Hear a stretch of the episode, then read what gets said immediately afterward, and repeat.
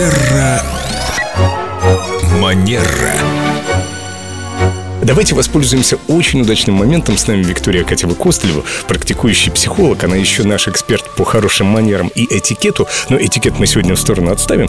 Мы тут в новостях слышали, что на 70% в стране выросли продажи антидепрессантов. Народ потратил 5 миллиардов рублей на это дело. Здравствуйте, Виктория. Доброе утро. Бытует мнение, что если у человека много свободного времени, у него есть время подумать, ох, как все плохо, ох, я погряз. А когда человек занят, ему, в общем-то, и переживать не остается ни минутки.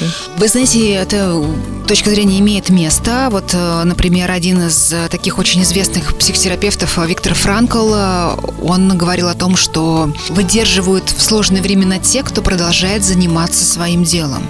Это действительно так, и если у вас есть такая возможность, прекрасно, да?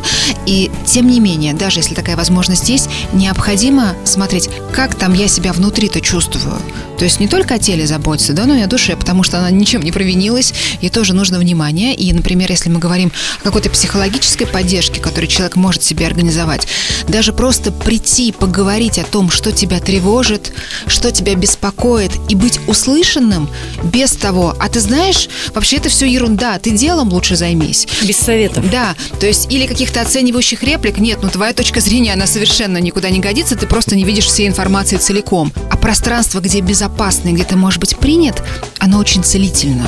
К сожалению, многие этого недооценивают, и я бы предложила обратить внимание на то, а если у вас такое место? Мой психолог, мой дневник. Дело в том, что дневник – это одна из терапевтических практик, она может помогать, а опять же, все зависит от состояния. Человеку все-таки нужен человек. И вот это вот а, ощущение, что твои переживания разделяются, и вообще как устроены наши чувства.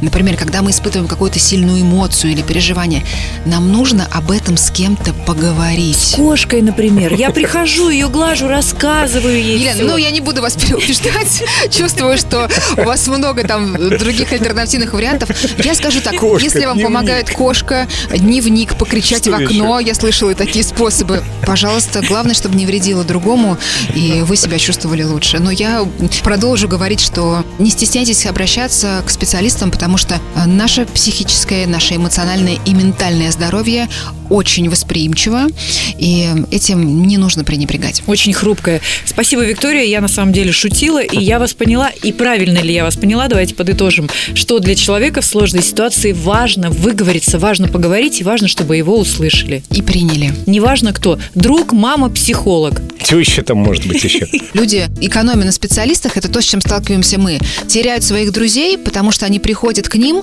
а, извините за выражение, садятся на уши и два часа рассказывают, как им плохо.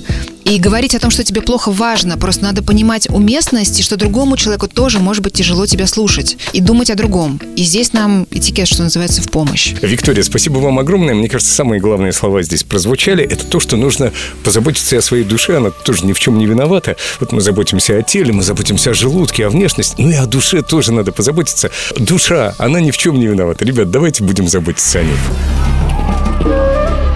Терра Манера.